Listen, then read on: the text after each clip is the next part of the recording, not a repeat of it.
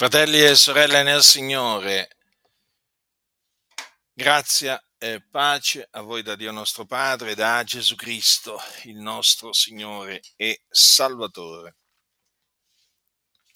Generalmente quando si sente parlare di Dio, si sente parlare del suo amore. Naturalmente mi riferisco a quando si sente parlare di Dio dai pulpiti degli edifici di culto. Dai pulpiti si sente pressoché parlare solo dell'amore di Dio. È bene parlare dell'amore di Dio. La Sacra Scrittura parla dell'amore di Dio.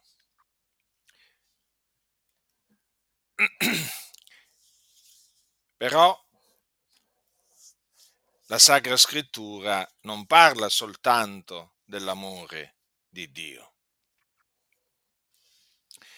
La Sacra Scrittura parla anche dell'odio di Dio. Già, dell'odio di Dio.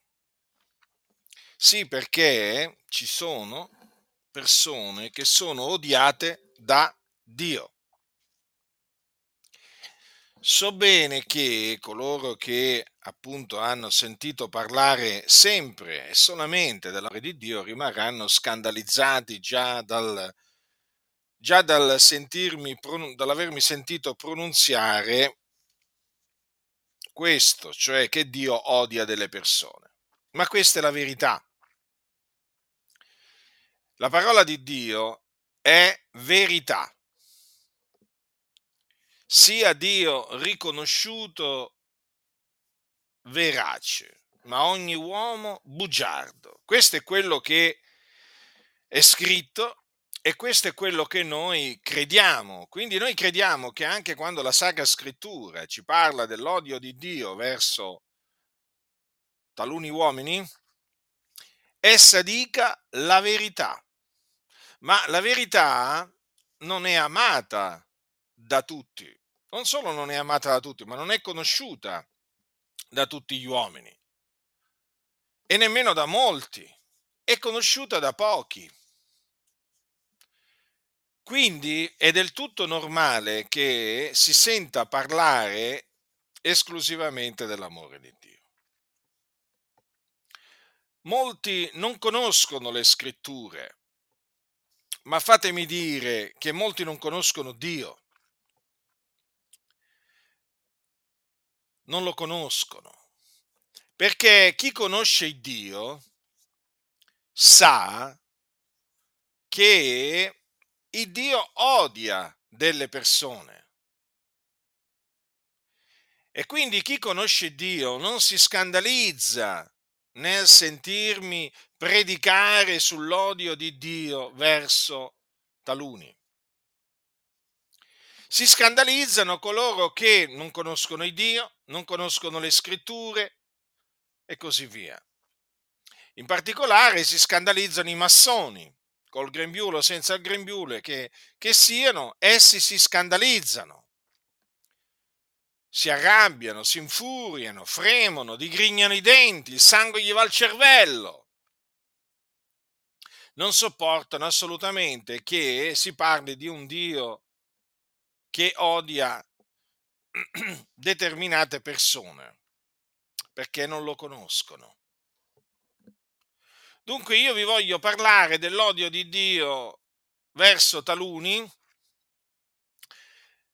perché la Sacra Scrittura parla dell'odio di Dio verso taluni. Se la Sacra Scrittura non ne avesse parlato, io non ne parlerei. Ma siccome che la Sacra Scrittura ne parla e tantissimi tacciono, io parlo, perché sono autorizzato a farlo dal fatto che la Bibbia ne parla. Io credo nella Bibbia, io credo che ogni scrittura sia ispirata da Dio. Ispirata, capite? Cioè alitata da Dio. Cosa dice infatti Paolo a Timoteo? Ogni scrittura è ispirata da Dio, è utile ad insegnare, a riprendere, a correggere, a educare alla giustizia, affinché l'uomo di Dio sia compiuto, pieno, fornito per ogni opera buona. Quindi qui dice ogni scrittura è ispirata da Dio. Quindi anche le scritture che sto per, eh, diciamo, leggere, citarvi, sono ispirate da Dio, sono parola di Dio, ma molti non amano la verità e quindi non amano la parola di Dio, perché la parola di Dio è verità. E infatti si scagliano contro la parola di Dio. Ma io voglio tenere alta la parola di Dio in mezzo a questa generazione di chiese storte e perverse, perché ormai bisogna parlare di chiese storte e perverse, che hanno veramente pervertito le diritte vie del Signore, che hanno adulterato la parola di Dio e che per piacere a questo mondo malvagio si sono conformati al mondo, si sono messi a parlare come parla il mondo in maniera abominevole, in maniera veramente scandalosa, vergognosa. Perché? Perché vogliono essere amici, vogliono essere amiche del mondo. Sì, chiese che vogliono essere amiche del mondo e quindi che sono chiese nemiche di Dio nemiche di Dio, sì. Bisogna parlare in questi termini perché i fatti sono questi. Poi certamente ci sono quelli che i fatti li rigettano, si voltano dall'altra parte, non li vogliono vedere, ma a noi non ci interessa. L'ho sempre detto, l'ho sempre detto, noi amiamo il Signore, noi amiamo la verità. A noi non interessa quanti diciamo, si uniscono a noi. A noi interessa che quelli che si uniscono a noi, il Signore li manda, ce li aggiunge eh, e, rimangano saldi nella, nella fede e nella grazia, nella grazia di Dio. Ma noi non, non venderemo la verità in cambio di un piatto di lenticchie, non venderemo la verità, non soffocheremo la verità in cambio, eh, diciamo, di un plauso di un complimento. No, no, assolutamente. Noi preferiamo proclamare la verità e prenderci insulti, altro che complimenti e applausi, offese e così via. Ma perché? Perché noi serviamo il Signore, noi amiamo la verità che dimora in noi e sarà con noi in eterno. Dunque cosa dice la Sacra Scrittura sull'odio di Dio verso taluni? Leggerò adesso il Salmo 5. Salmo 5, eh, al capo dei musici, per strumenti a fiato, Salmo di Davide, il dolce cantore di Israele, eh? ricordatevi, il dolce cantore di Israele che parlò per lo Spirito Santo, lo Spirito Santo parlò per bocca di Davide. Molti credono che lo Spirito Santo abbia parlato per bocca di Davide solamente in alcuni frangenti. No, in questo frangente credo che diranno che non è stato lo Spirito Santo. E che cosa è stato allora? Fatemi capire. Eh? Quando vi pare a voi è, è stato lo Spirito Santo eh? a parlare per bocca di Davide. Quando invece non vi pare a voi, eh, allora non è stato lo Spirito, lo Spirito Santo. Ma se non è stato lo Spirito Santo, quale Spirito è stato? Razza di bugiardi, perché qui veramente abbiamo a che fare con razza di vipere, le vipere sono bugiarde che appunto annullano la parola di Dio con le loro ciance, che adulterano la parola di Dio, ma noi appunto vogliamo mettere a tacere queste vipere, questi bugiardi che appunto parlano contro Dio. Eh? Sì, parlano contro Dio, dicendo che Dio non odia nessuno. Dio non odia nessuno? Allora, se Dio non odia nessuno, vuol dire che Dio è bugiardo. Perché la Sacra Scrittura, che la parola di Dio, invece dice proprio questo, che ci sono persone che sono odiate da Dio e adesso appunto vedremo chi sono. Certo, so benissimo che tra quelli che mi ascoltano ci sono appunto, eh, diciamo, anche coloro che sono odiati da Dio, perché qualcuno dirà, cosa stai dicendo? Sì, perché voi dovete sapere che io sono molto ascoltato dai miei nemici. Mm? I miei nemici, dovete sapere, sono i, più, i miei più fedeli lettori e ascoltatori. sono quelli che si sentono tutte le mie predicazioni, sono quelli che eh, leggono tutti i miei scritti, eh, che non si perdono un mio post, che non si perdono un mio commento, che non si perdono una mia predica, perché sono i miei nemici, mi studiano. Eh?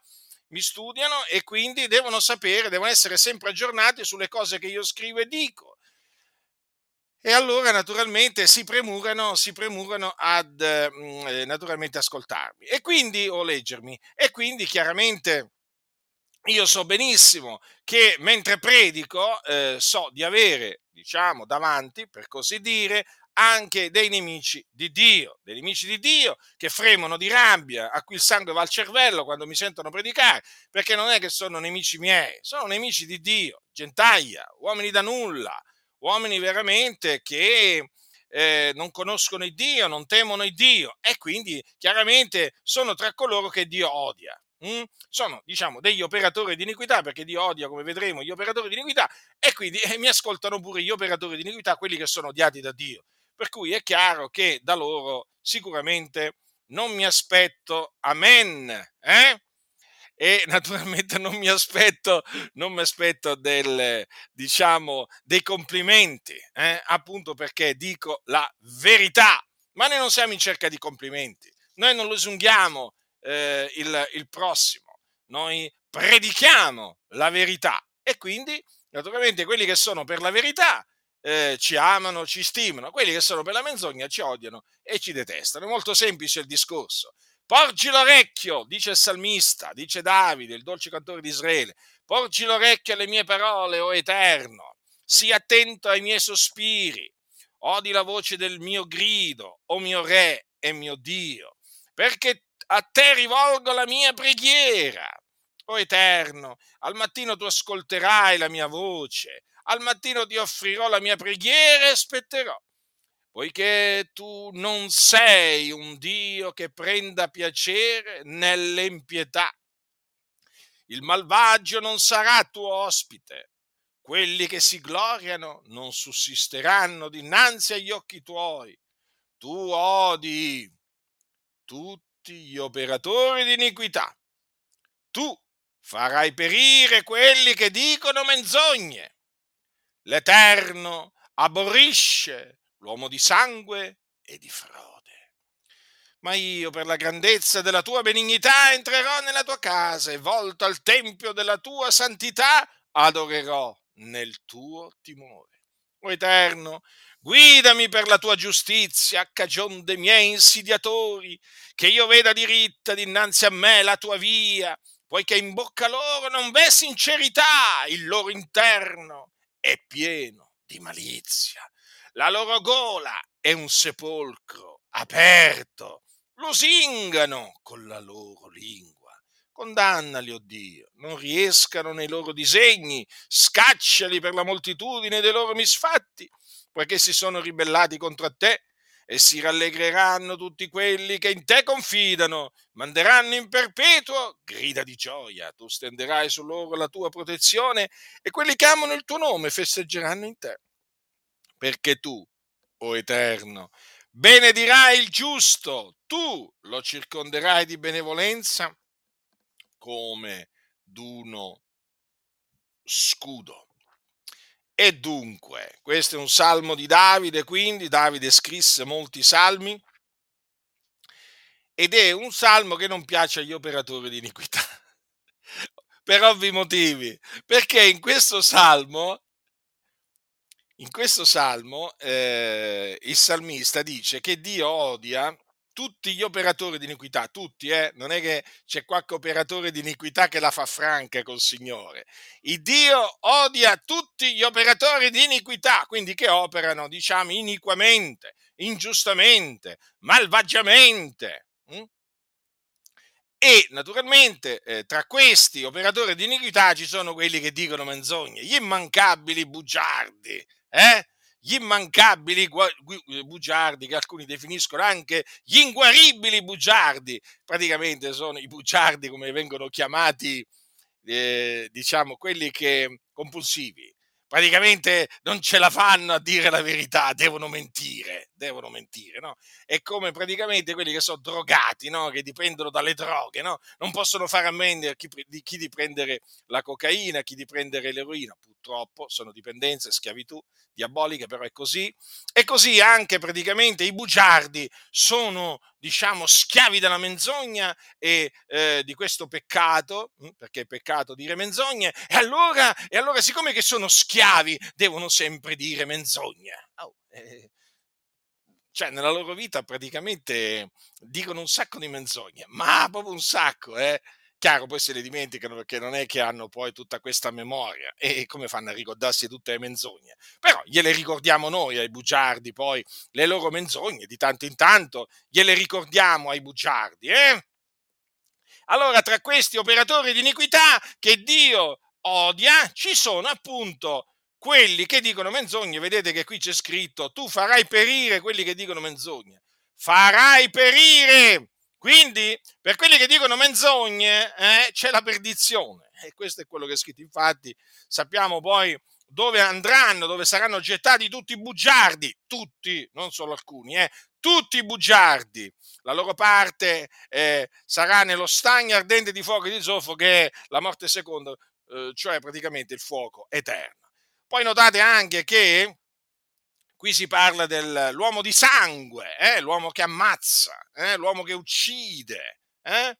l'omicida e poi anche l'uomo di frode, l'uomo che cova nel suo cuore la frode, che quindi praticamente macchina come fare del male a Tizio, Caio, Sempronio, come ingannarlo, truffarlo, eh, insomma, l'uomo, l'uomo di frode, un uomo fraudolento quindi vedete, la scrittura si dice che Dio eh, è un Dio che, eh, cioè, che Dio non è un Dio che prenda piacere nell'impietà, è certo perché Dio è santo, Dio è giusto.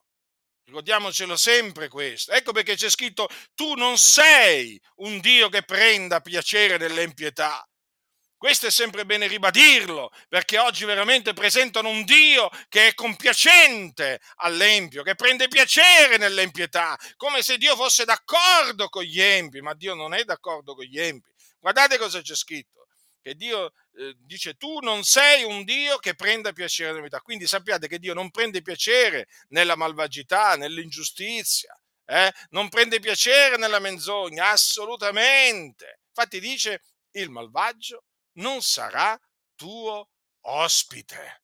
Eh, avete capito quindi? Eh? Chi è Dio? Dio è santo.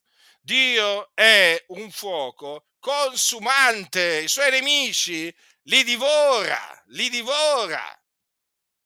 E dunque, vedete dunque, fratelli nel Signore, come la Sacra Scrittura sia chiara. Hm? La Sacra Scrittura dice chi sono appunto coloro che Dio odia. Sono tutti gli operatori di iniquità, gente che si gloria, sono vanagloriosi, eh? sono gente che va dietro la vanità, dietro le menzognere vanità, eh? e gente che si vanta. Eh? Io sono qui, io sono là. Insomma, gente superba, gente malvagia. Mm? Allora, costoro eh, sono odiati da, eh, da Dio.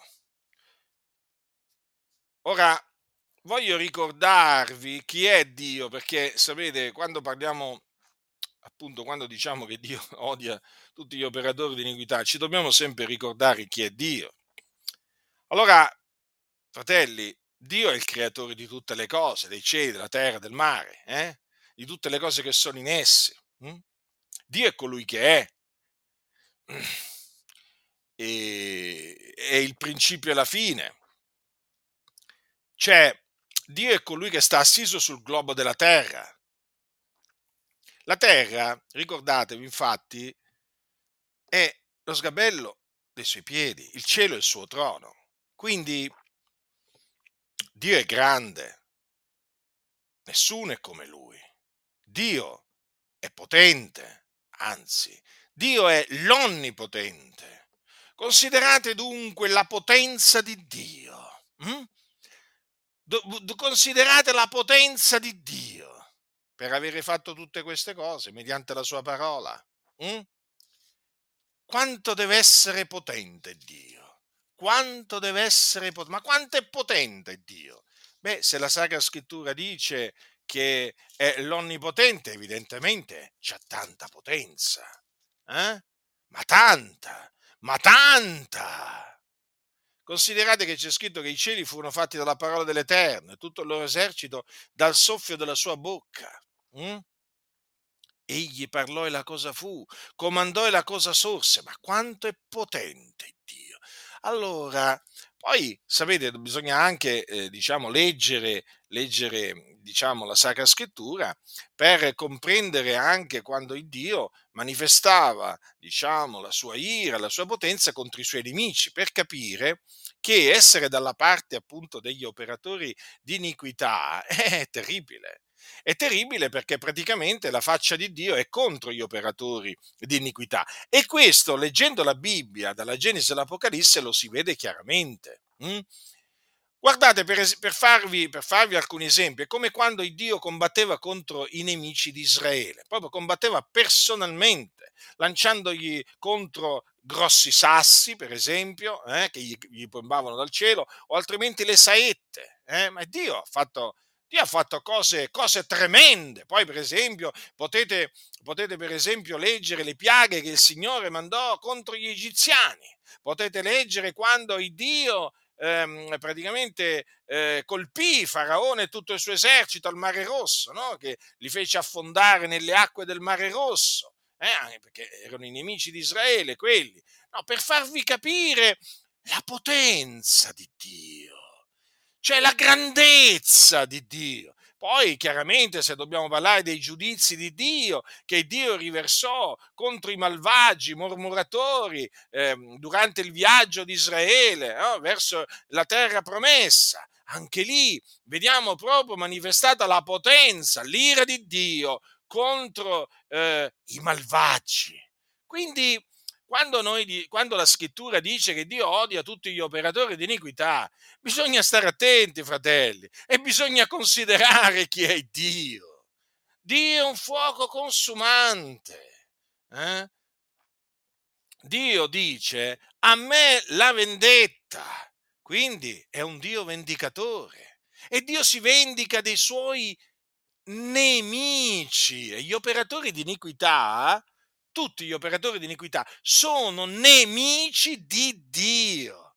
Capite che cosa significa dunque essere dalla parte dei nemici di Dio? Vuol dire avere la faccia di Dio contro, l'ira contro, l'ira di Dio contro naturalmente, la potenza di Dio contro. È terribile. Quando la scrittura dice che Dio resiste ai superbi, eh? ma per grazia agli umili, ma ai, res- ai superbi gli resiste. E che significa? È che Dio gli fa la guerra ai superbi gli fa la guerra e li umilia, li abbassa, perché i superbi si innalzano, allora Dio li abbassa. Quindi guardate che, cioè Dio non è, non è, quel Dio che presentano alcuni, no? che sembra veramente una sorta di Babbo Natale, no? per usare un'espressione diciamo familiare, per farvi capire appunto, eh, eh, diciamo, eh, chi non è Dio, perché veramente è una cosa vergognosa. Dio viene presentato come un giocherellone, uno che gioca con gli abitanti della terra, no? uno che si mette a giocare no? e così via. No? Ma assolutamente non è così. Non è così. D'altronde, d'altronde, se presentano i massoni Gesù come uno che è un giocherellone, per esempio, nella, nella, serie, nella serie TV The Chosen, eh, eh, il cosiddetto Gesù viene, che viene interpretato peraltro da un attore cattolico eh? che va a pregare i morti. Eh? Eh, eh, presentano un Gesù, un Gesù, eh, pensate, pensate un po' come, presentano un Gesù giocherellone, nonché mammone, eh? che praticamente prende anche ordini dalla mamma, ma, ma, cioè, ma ci rendiamo conto? C'è proprio in atto un attacco non solo contro, contro Dio, ma anche contro il figlio di Dio. perché anche quello che appunto distorto, di perverso viene fatto passare in questa serie TV The Chosen contro Gesù e costituisce un attacco contro Gesù, il figlio di Dio. Sì, qualcuno dirà, ma è un film, lo so, eh, lo so, però sapete, le scene dei film si vanno a imprimere poi nella testa dei giovani e anche degli anziani. Eh? E poi quelle scene dei film diventano verità, sì, sì, è proprio così. Sì, è vero che i produttori del film dicono ma non è la Bibbia. Non è la Bibbia. Ho sentito il regista, il regista di questa serie, dire ma non è la Bibbia, ma lo sappiamo che non è la Bibbia, ma appunto perché non è la Bibbia, eh? loro naturalmente in questa serie ci hanno introdotto tutto quello che hanno voluto. Sì, lo riconoscono che hanno aggiunto delle cose, ma proprio perché l'hanno aggiunto bisogna andare a vedere cosa hanno aggiunto e anche cosa hanno tolto. E praticamente presentano Gesù un, come un giocherellone. Eh? Proprio sì, sì, eh, ci sono le prove, abbiamo pubblicato delle cose. Quindi voglio dire che c'è, c'è un attacco in corso. Eh, contro Dio e contro il suo figliolo affinché, affinché gli uomini non temano il Dio, eh, affinché gli uomini non, non offrono un culto, diciamo, con, a Dio con riverenza, con timore e tremore, perché c'è veramente questo attacco, si propone di eh, creare un popolo disubbidiente, ribelle, frivolo, che si scaglia contro Dio, contro i suoi comandamenti, che disprezza coloro che Dio ha stabilito nella sua Chiesa, che predicano l'Evangelo, che predicano la sana dottrina. Infatti chissà perché quelli che ammirano De Chose sono nostri nemici. Come mai? Come mai? Eh, ma fatevi questa domanda, è semplice. Perché noi conosciamo il Dio, temiamo il Dio, loro non conoscono il Dio e non temono il Dio. Ma allora, ecco, vi ho voluto parlare in questi termini perché così almeno ehm, avete ben chiaro, no? perché eh, diciamo ci tengono molti a presentare diciamo, un Dio fatto a loro immagine e somiglianza, affinché appunto le chiese non temano il Signore. Mm? Voglio leggervi alcune, alcune, parole, alcune parole tratte dal, dal, libro dei Proverbi, scritto appunto da eh, il re Salomone. Il re Salomone appunto perché eh, diciamo confermano quello che eh, Davide eh, ha scritto nei, mh, mm, nei salmi e non poteva essere altrimenti perché la scrittura conferma la sacra scrittura. Ascoltate che cosa dice Salomone. Sapete, mi è venuto in mente quel, quella parola che dice, che dice, che dice Paolo perché io mi rendo conto che la libertà è qualcosa veramente di glorioso, di meraviglioso che non tutti hanno. Eh? La libertà. Mm?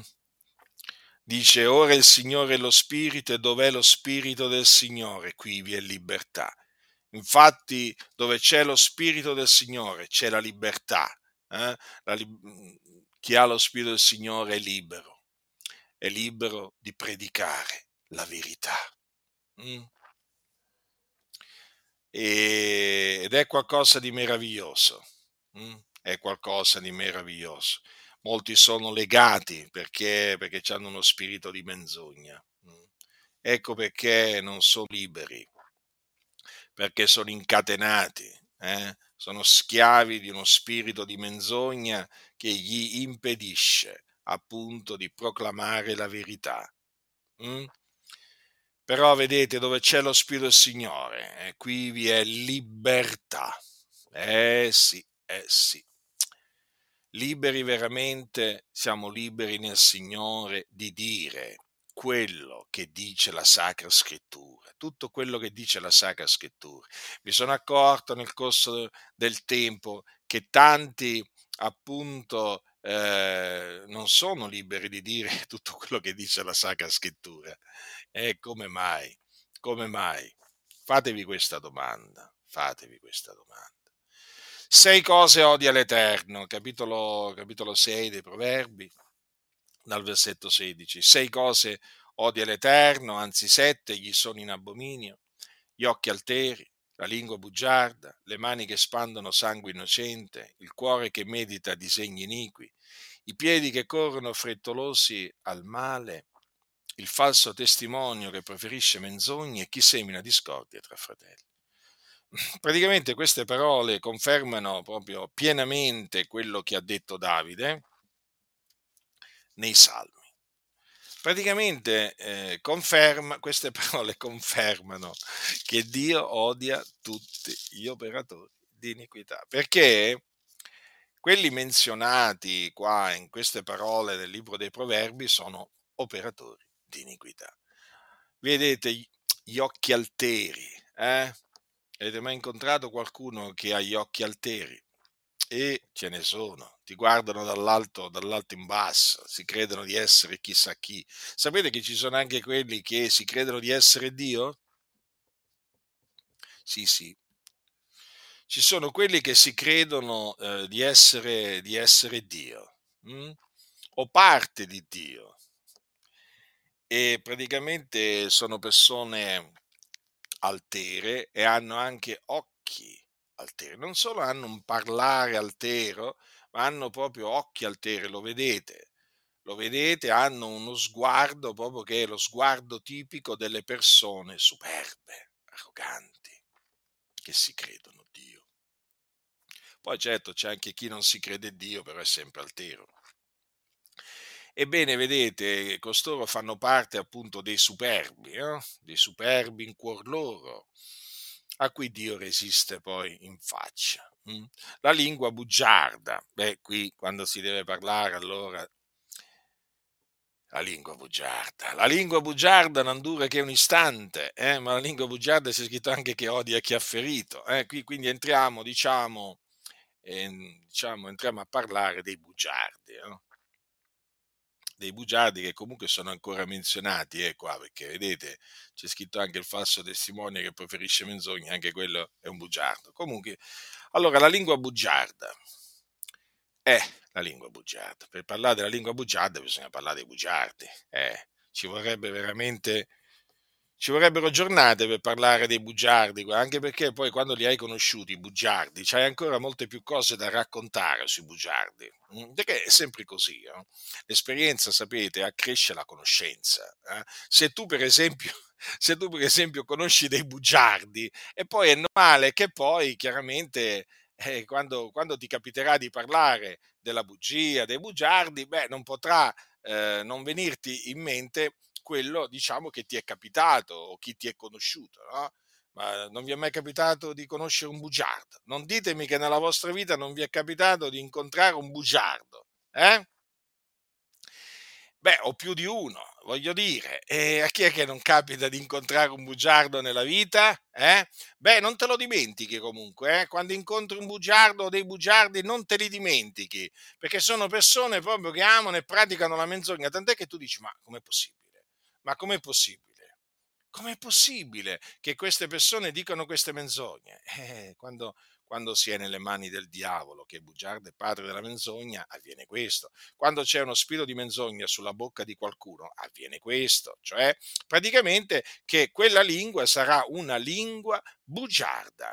E il fatto è che il bugiardo, il bugiardo pensa che quello che dice lui è la verità. Capite? Quindi non c'è niente da fare. Allora, parlare con un bugiardo è, parlare come il, con, con, è come parlare col diavolo, ok? Bugiardo è padre della menzogna. È la stessa identica cosa. Non serve a niente in che senso? Che il bugiardo è bugiardo. Eh, è così. Cioè, il, il bugiardo, se si... Allora, il bugiardo si inventa una cosa contro di te, no? È quella per lui, punto e basta. Quella è la verità per lui. Puoi anche dimostrargli che ha detto una menzogna, ma lui continuerà a asserire quella menzogna. Perché? Ma perché è bugiardo. Capite? Eh, lo so, non è facile, non è facile spiegarlo, eh? però è così, è così. In sostanza, loro, diciamo, sono schiavi della menzogna. E quindi per loro è impossibile dire la verità, devono sempre praticamente annullare la verità, devono sempre soffocare la verità. È perché è così, hanno uno spirito di menzogna sulla loro bocca. Capite?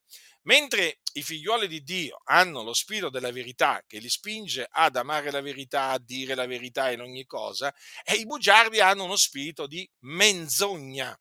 Perché non dimenticatevi mai che esiste lo spirito della verità, ma esiste anche lo spirito di menzogna, eh? la Bibbia ne parla.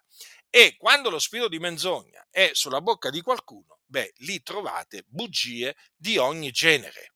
Naturalmente, quelli che amano la verità poi, una volta che vengono smascherate le bugie, è chiaro che non si fanno non si fanno più gabbare. Però ci sono anche quelli che amano le bugie. Infatti, non so se avete notato, ma i bugiardi stanno bene con i bugiardi. I bugiardi non stanno bene, non sono a loro agio con quelli che amano e dicono la verità in ogni cosa.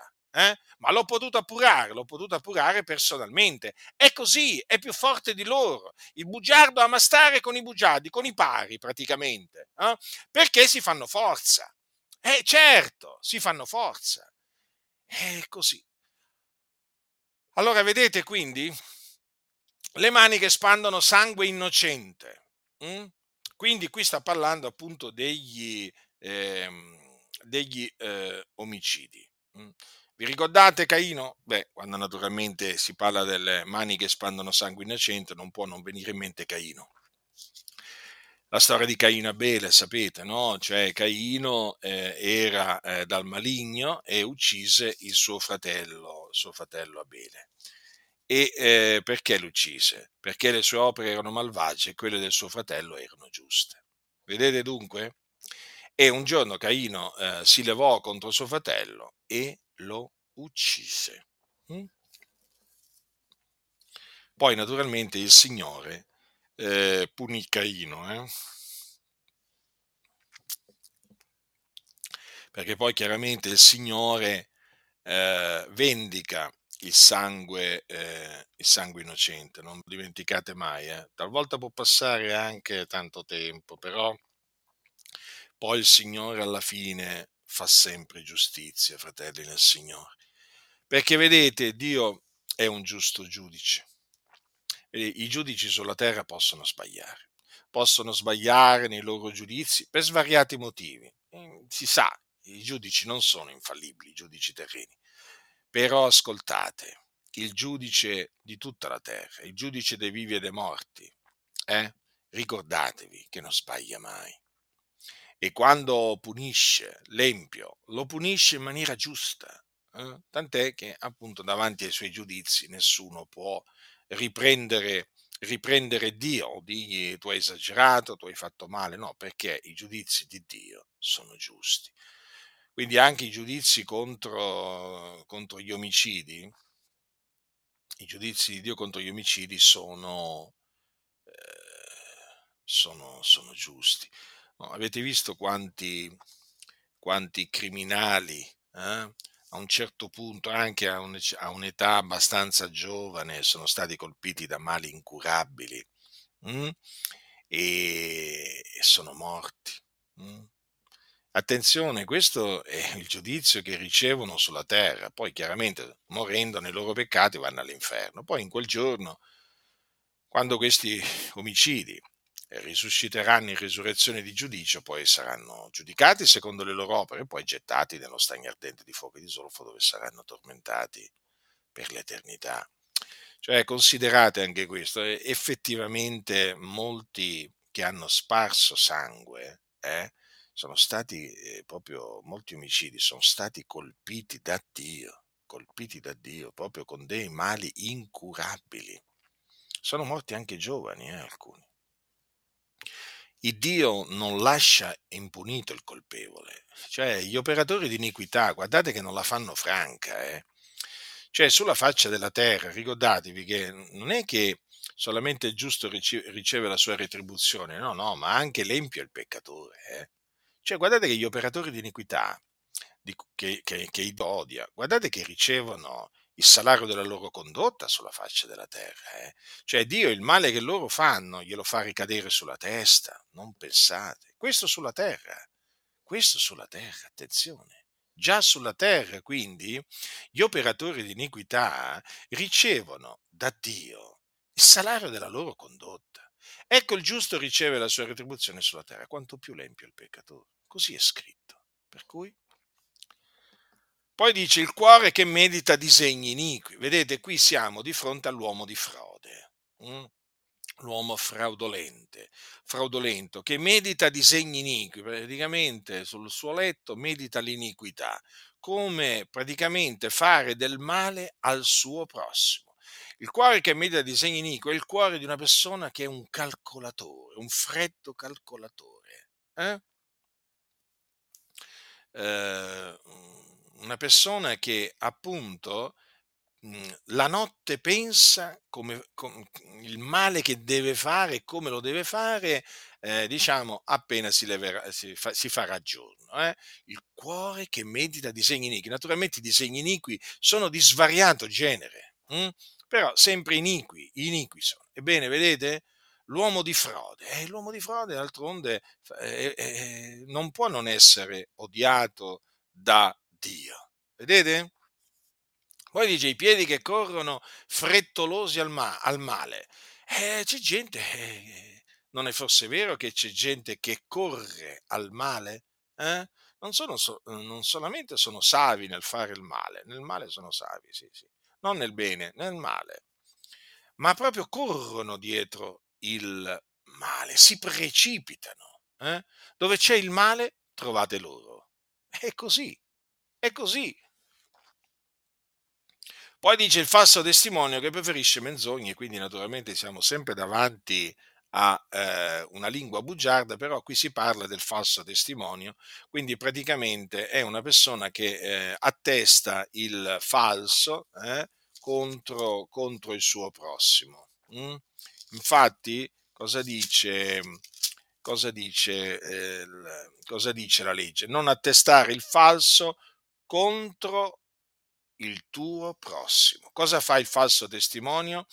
Proferisce menzogna contro il suo prossimo. Vi ricordate dei falsi testimoni che naturalmente sorsero contro Gesù, no? le menzogne che appunto quei falsi testimoni eh, resero, no? dissero contro, contro, Gesù. Sono sempre sorti falsi testimoni eh? e ehm, anche in mezzo, anche in mezzo alle chiese, no? i falsi testimoni abbondano. Eh? Ah, sono quelli che appunto attestano il falso contro il loro prossimo, prendono piacere nel inventarsi accuse false contro, contro Tizio, Caio o Sempronio.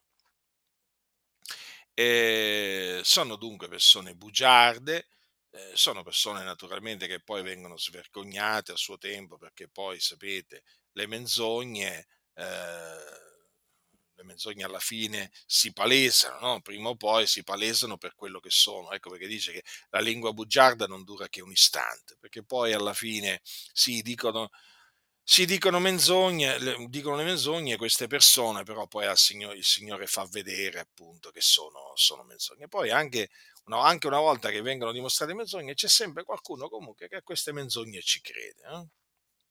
D'altronde la filosofia del falso testimonio qual è? Ma sì, ma io la butto lì, la lancio, la menzogna, tanto qualcuno ci cascherà sempre. No? ragionano così questi. Eh?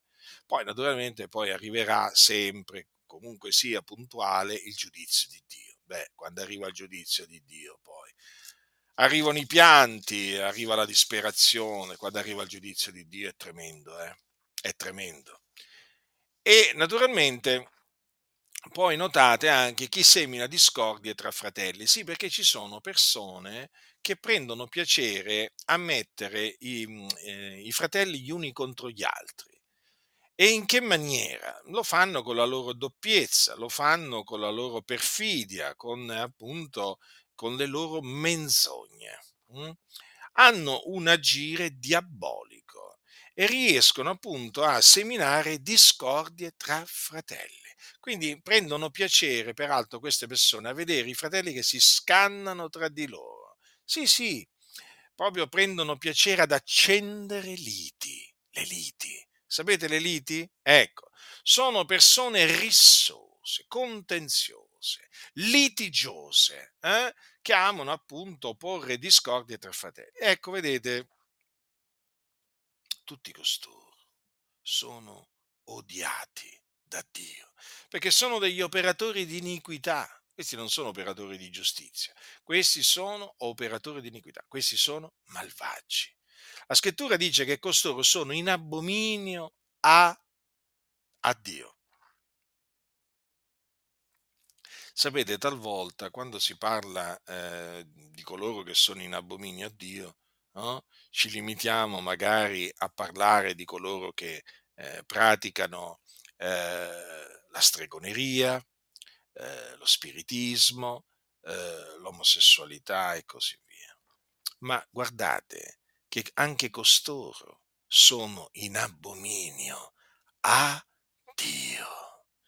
E questo naturalmente ci ricorda, come vi ho detto prima, che Dio è santo. Il Dio, vedete, come appunto abbiamo, abbiamo visto nel Salmo 5, eh, non è, vedete cosa dice? Non è un Dio che, prenda, che prende piacere nell'impietà. Mentre l'Iddio che viene presentato da molti è un Dio che prende piacere nell'impietà, un Dio che comunque sia eh, non condanna il malvagio. E quindi, e quindi cosa succede? Presentano costoro un Dio che sostanzialmente fortifica eh, le mani dei peccatori, dei malvagi. Eh sì, è proprio così.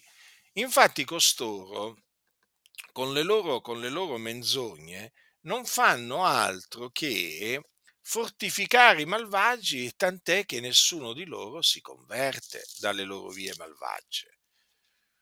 I peccatori devono essere presi dal, dallo spavento, dal tremito, eh? quando sentono parlare di Dio. E invece quando questi qua parlano, appunto, si fortificano nella loro malvagità. Vi ricordate i profeti che ai tempo di Geremia profetavano, eh, diciamo, eh, dicendo menzogne?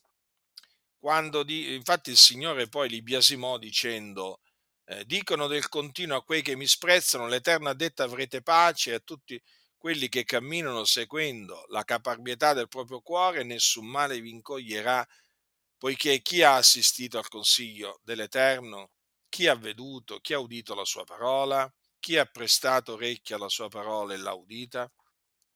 Allora, che cosa facevano questi, eh, questi profeti che profetizzavano falsamente? Lusingavano i malvagi lusingavano i malvagi portandogli un messaggio compiacente, un messaggio piacevole a sentirsi, ma un messaggio falso, un messaggio che non procedeva da Dio. Vedete cosa dice qua? Che costoro dicevano a quelli che sprezzavano il Dio, l'Eterno ha detto avrete pace. Eh? E quindi praticamente poi nessun male vi incoglierà. Come dire, state tranquilli, state tranquilli che non vi giudica, non vi punisce, nessun male vi incoglierà. Ancora oggi, ancora oggi si sente predicare sostanzialmente ancora lo stesso messaggio. Da chi?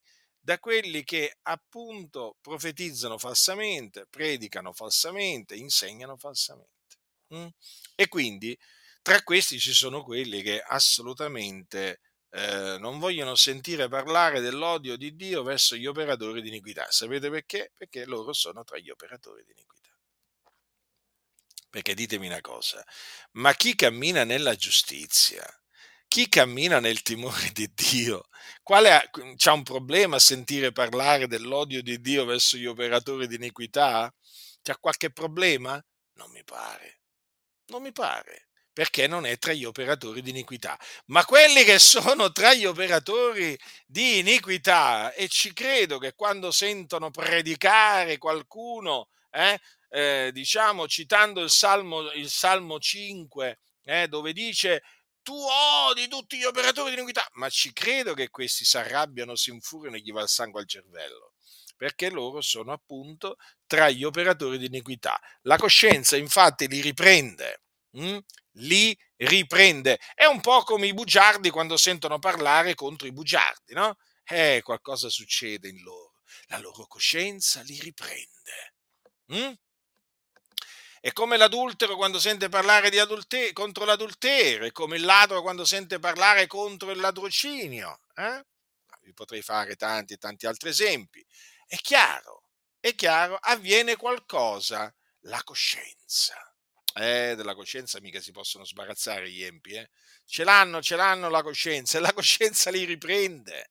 Cercano di soffocarla, ma la coscienza si fa sentire giorno e notte praticamente vivono continuamente nella paura, nella paura, perché la coscienza li riprende dove si trovano, a casa, eh, per strada, al lavoro, in montagna, nella valle, dovunque. La coscienza li riprende per le loro malvagità, perché appunto sono tra gli operatori di iniquità e siccome che sono tra gli operatori di iniquità si aspettano il peggio.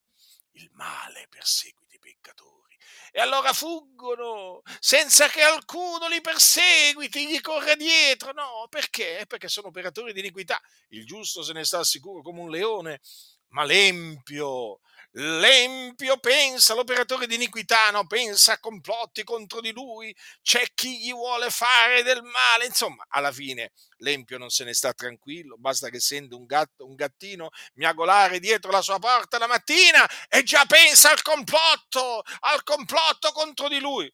Ho fatto naturalmente, ho detto questo un po' per farvi riflettere, diciamo, sullo stato d'animo dell'operatore di iniquità che non è tranquillo, non è tranquillo. Capite? Non è tranquillo e ci credo che non è tranquillo. La faccia di Dio è contro gli operatori di iniquità e quindi non possono stare tranquilli, non hanno pace. Avete mai letto? Non v'è pace per gli empi, dice il mio Dio? E chi sono gli empi? Gli empi sono gli operatori di iniquità. Quelli che Dio odia non hanno pace. Invece grande pace hanno quelli che confidano in Dio, temono il Signore, eh? Chiamano la verità, camminano nel timore di Dio. Quelli hanno una grande pace, come anche una grande gioia. E invece gli operatori di iniquità no. Ah!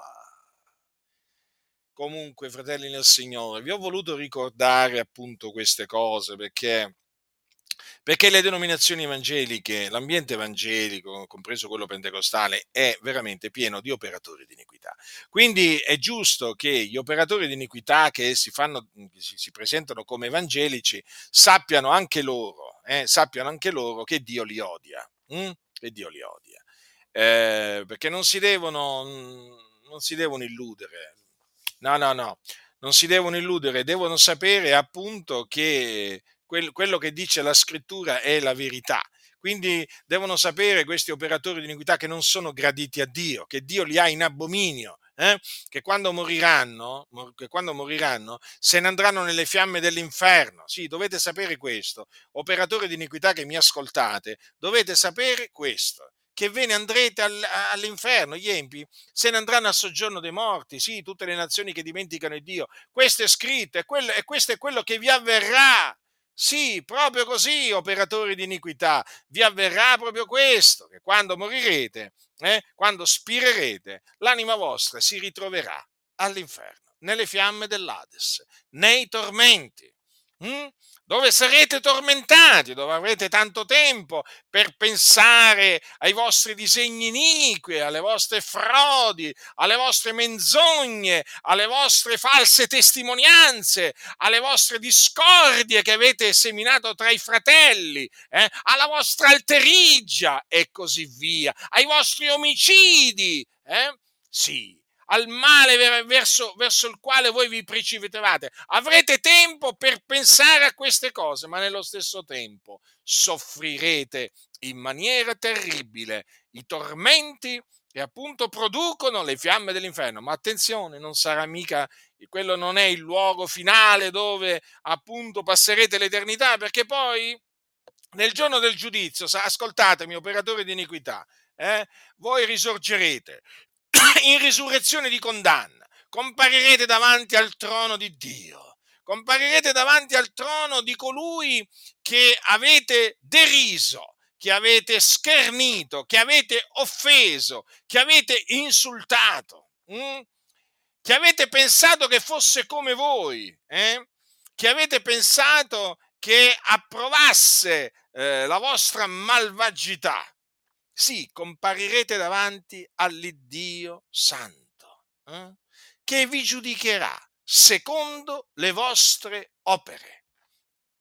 E sarete gettati in un altro luogo di tormento che si chiama Genna, o stagno ardente di fuoco e di zolfo, dove sarete tormentati per l'eternità, nei secoli dei secoli.